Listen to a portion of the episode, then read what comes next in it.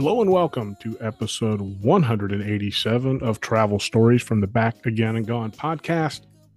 Yes, still being recorded in the beautiful home office of Chateau Relaxo, Florida. And tonight it's time for that March crazy travel roundup. Thanks for listening. Hello. If you're a new listener, welcome. If you are a returning listener, welcome back.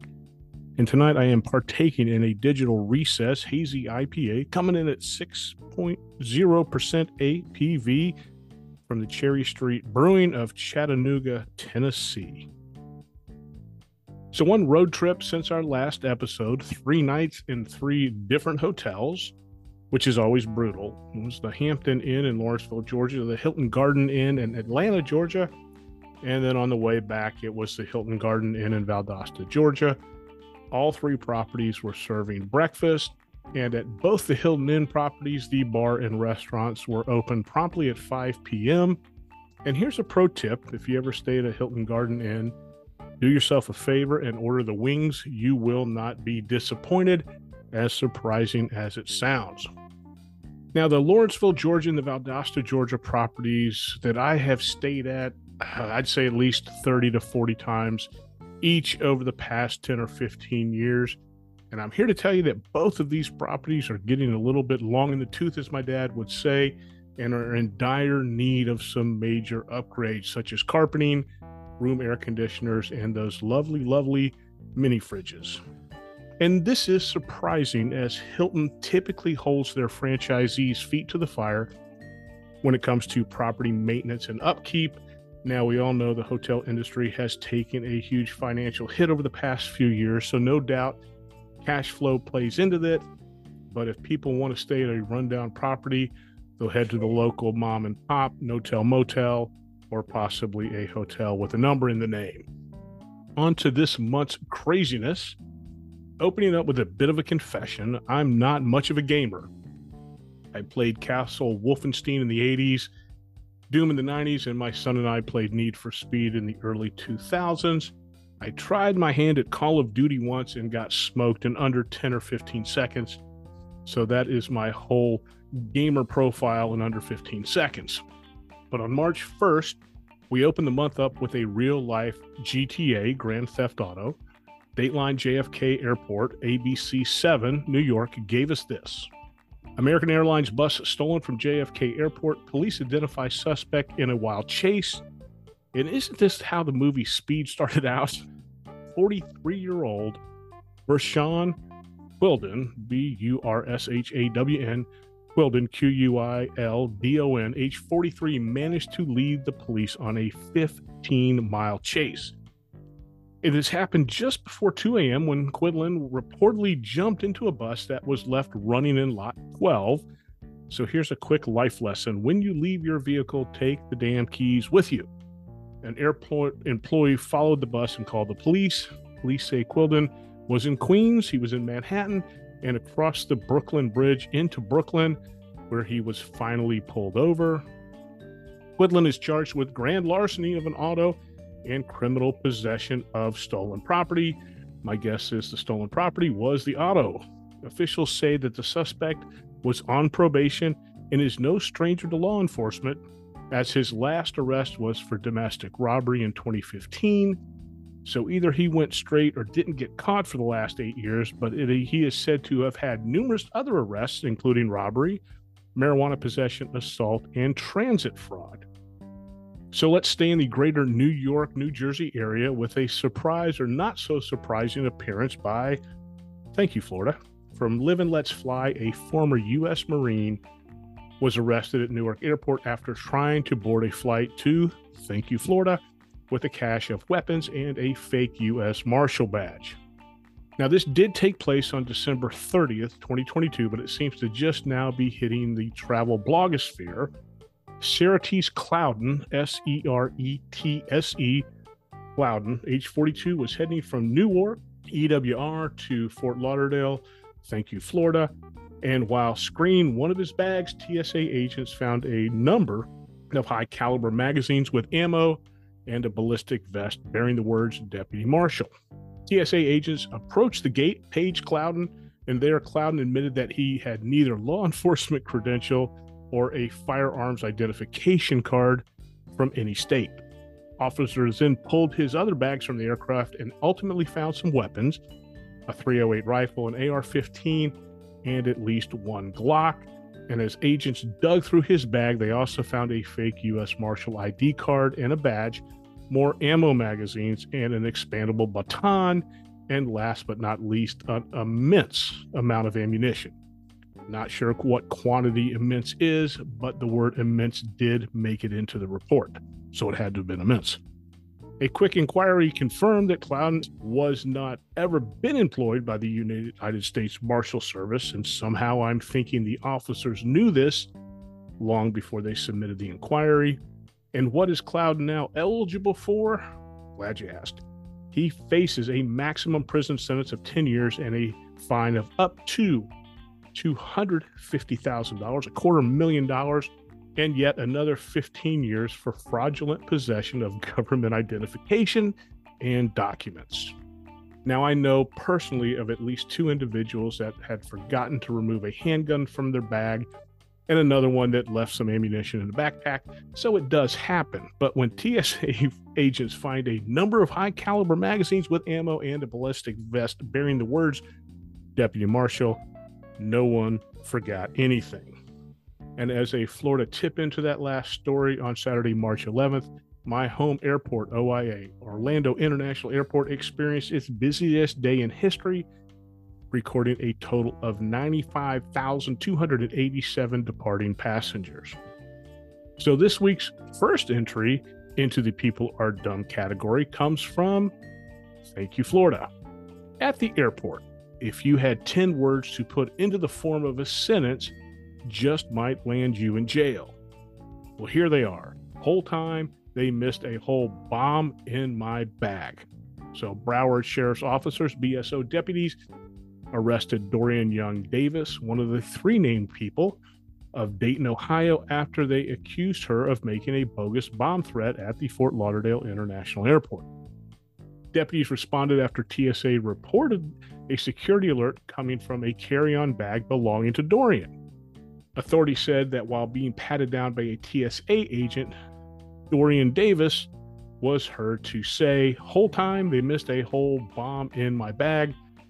Detectives have not said what item caused the security alert, and maybe Dorian Young Davis meant to say, I'm the bomb. Just remember, whole time they missed a whole bomb in my back. Not a quarter, not a half, but a whole bomb. As we always say, Florida come on vacation, leave on probation.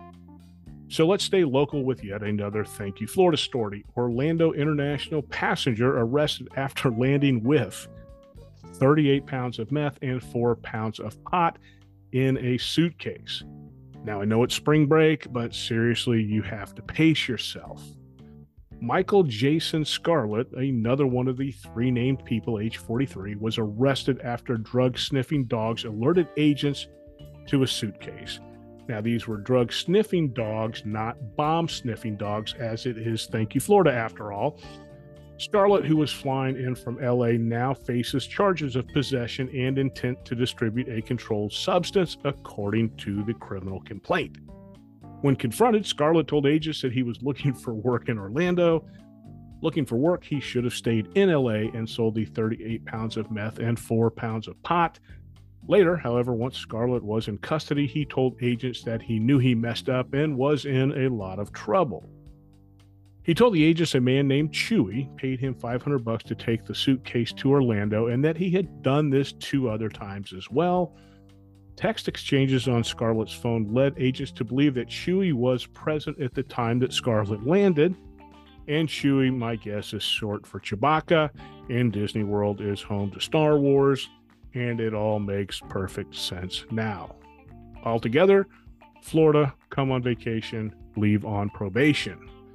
So here's a question for this episode. If a passenger, a fellow passenger, asked you this while you were mid flight, where on the safety card does it show where the door handle was located? What would you do? Just like John Quiñones, what would you do? Dateline Boston Logan Airport, March 5th, around 45 minutes before landing. The flight crew on United Airlines Flight 2609 received an alarm in the cockpit that a starboard side door located between the first class and economy class was disarmed. So a flight attendant found that the door locking handle had indeed been moved out of the fully locked position. This was reported to the captain after the flight crew secured the door and emergency slide. Another flight attendant had reported that he observed a passenger near the door and believed that they had tampered with it. Flight attendant confronted the passenger about this, and they responded by asking if there were cameras showing that they had done so. Flight attendants then informed the captain that they felt this passenger posed a bit of a threat to the aircraft and that the plane needed to land as soon as possible. Shortly thereafter, that same passenger approached that same door where the flight attendants were standing thrusting toward one of the flight attendants with a stabbing motion with a broken metal spoon, hitting the flight attendant on the neck three times. Several passengers then tackled the spoon welding passenger and they were restrained with the assistance of the flight crew, and the plane landed without further incident.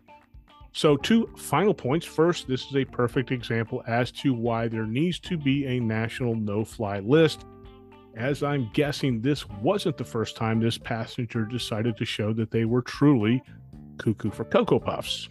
And second, for some, it would be terrifying to see someone trying to open the emergency exit door mid flight. Others would simply turn their phone sideways and film it and put it on the tiki talk, but it can't be done. And the reason that you can't open the emergency exit door mid flight is for one very simple reason the captain has the key. Nope, seriously, it's physics. The common emergency exit doors are roughly six feet by three and a half feet wide. That means to open a door at 36,000 feet, you would need to overcome more than 24,000 pounds of pressure. Thank you, Google. Believe it or not, I have a lot of friends in the greater New York, New Jersey area, and they all seem to share a very common phrase, and that phrase is, I got a guy. And so we're doing some remodeling here at Chateau Relaxo and I was discussing this with one of my northern brethren friends, and he said, I got a guy. And I replied, Remember, I live in Florida. And he replied, I got a guy. And since Florida really is New York with palm trees, I'm pretty sure that he does have a guy. But what about a guy for airline tickets? Enter Aquil Muhammad, A Q U I L Muhammad, as reported by my hometown news station, WSB TV Atlanta. Officials say that 36 year old Muhammad was issuing free tickets without any compensation going to Delta. And he went as far to create fake transportation credit vouchers and Delta travel vouchers to cover the required taxes. Because as we all know, if you fly on points or for free, you still have to pay the government some taxes. So Muhammad issued these non revenue tickets to different people, including family members and other acquaintances from late 2016 all the way through December of 2017. And here was Muhammad's downfall as crooks are stupid. A lot of the tickets included Muhammad's personal email address as the contact for the passenger. On top of that, Muhammad would sell these quote unquote free tickets through Square, which also offers an electronic footprint Muhammad has pled guilty and sentencing is set for June. So it's been a while since we've discussed the maskers versus the anti maskers, so I offer you this. Are you familiar with Steve Kirsch? Probably not, more than likely not, but Kirsch is an entrepreneur. And as we all know, everyone's an entrepreneur, including our very own Chateau Relaxo entrepreneur. But Kirsch has started several companies because that's what entrepreneurs do but Kirsch was also one of the two people who independently invented the optical mouse, the optical mouse that we all use and have been using for the last 10 or 15 years. So it's safe to say that Kirsch is probably flush with cash. And if you happen to live in the rarefied air of being rich, such as Kirsch, you can do some really fun things with your cash. Case in point, early March, Kirsch posted this tweet I'm on board a Delta flight right now. The person sitting next to me in first class refused a hundred thousand dollars to remove her mask for the entire flight. No joke. This was after I explained that they don't work. She works for a pharma company. He then tweeted with this comment, and I started the bidding at a hundred bucks. He finished with this, and I pointed out that when she removed the mask for eating and drinking, she could be infected with one single breath. So now she has full disclosure. So the tweet fielded 32 million views in just six days, and Kirsch, like most everybody, has a Substack. And his Substack dug a bit deeper into the encounter, asking a couple more questions. He asked if you were offered X, or amount, a dollar amount of X, would you do Y for a few hours? And for safety's sake, he added, I was not trying to compel them to do anything they don't want to do. And as my therapist has told me many, many times, no is a complete sentence. Kirsch finished the tweet conversation with Now, the bigger question is Are we no longer able to ask people hypothetical questions in America without being labeled a creep? So here's my take I am vaxxed, I'm boosted, and for no other reason than I am a giver. And I'm willing to give people a level of comfort if they know that I'm vaxxed and boosted during a client meeting. That being said, no one has ever inquired as to my vaccination status, and I can't remember the last time I was asked to wear a mask. And if I was on the flight, seated next to Kirsch and wearing a mask, would I remove it for a hundred bucks? Eh, probably not, since I couldn't pick Kirsch out of a lineup and figured, yeah, he may be a creep. 10 grand, eh, maybe 50 grand. Here's my Venmo. And I'd follow that up with, do you want me to sing a show tune? Another confession for this episode I have a kink, and it's not what you think. It's a dumb kink. It's people getting tased. So, from Live and Let Fly, police tase intoxicated man who confessed to drinking about three margaritas while waiting for a flight at the airport bar. So all together now, there's a video. There's always a video, but here are the cliff notes, and there'll be a link to the video in the show notes. Police decided to arrest an intoxicated and belligerent man, and as he resisted the arrest, he got tased by the police officers. And the whole incident, like I said, was captured on video, including an older man who injected himself into the situation, and it's really not clear why, only to be told by the police to back off and this guy got lit up by the taser. And the two questions that I'm sure there aren't any answers to was first, were the three margaritas in the form of a pitcher? And second, in an airport full of people with phones, why wouldn't you just shut up and listen to the cops? Because you know more than likely you're going to end up going viral. And then I look back to the uh, first question, the three margarita part of it. Well, there you have it. Episode 187, the March Crazy Travel Roundup, is in the books. If you want detailed show notes, links, and pictures, head over to podpage.com slash travel hyphen stories. Visit us at Substack, travelstories.substack.com. Leave me a message at Anchor or shoot me an email, travelfrick at gmail.com. That's travelfrick at gmail.com. As I always say, travel safe, stay safe, and thanks for listening.